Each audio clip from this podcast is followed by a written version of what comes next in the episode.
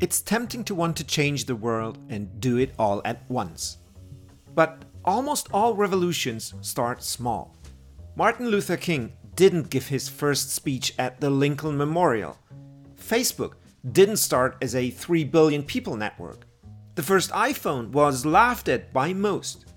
But because all of them crafted a message that was beloved by some people, and because all of them made these early adopters feel special, their message could spread.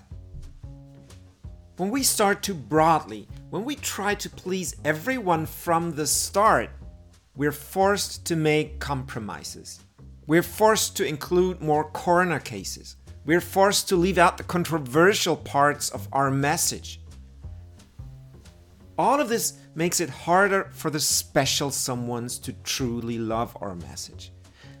It takes courage to focus, yes, of course. We might miss out on a lot of people at first.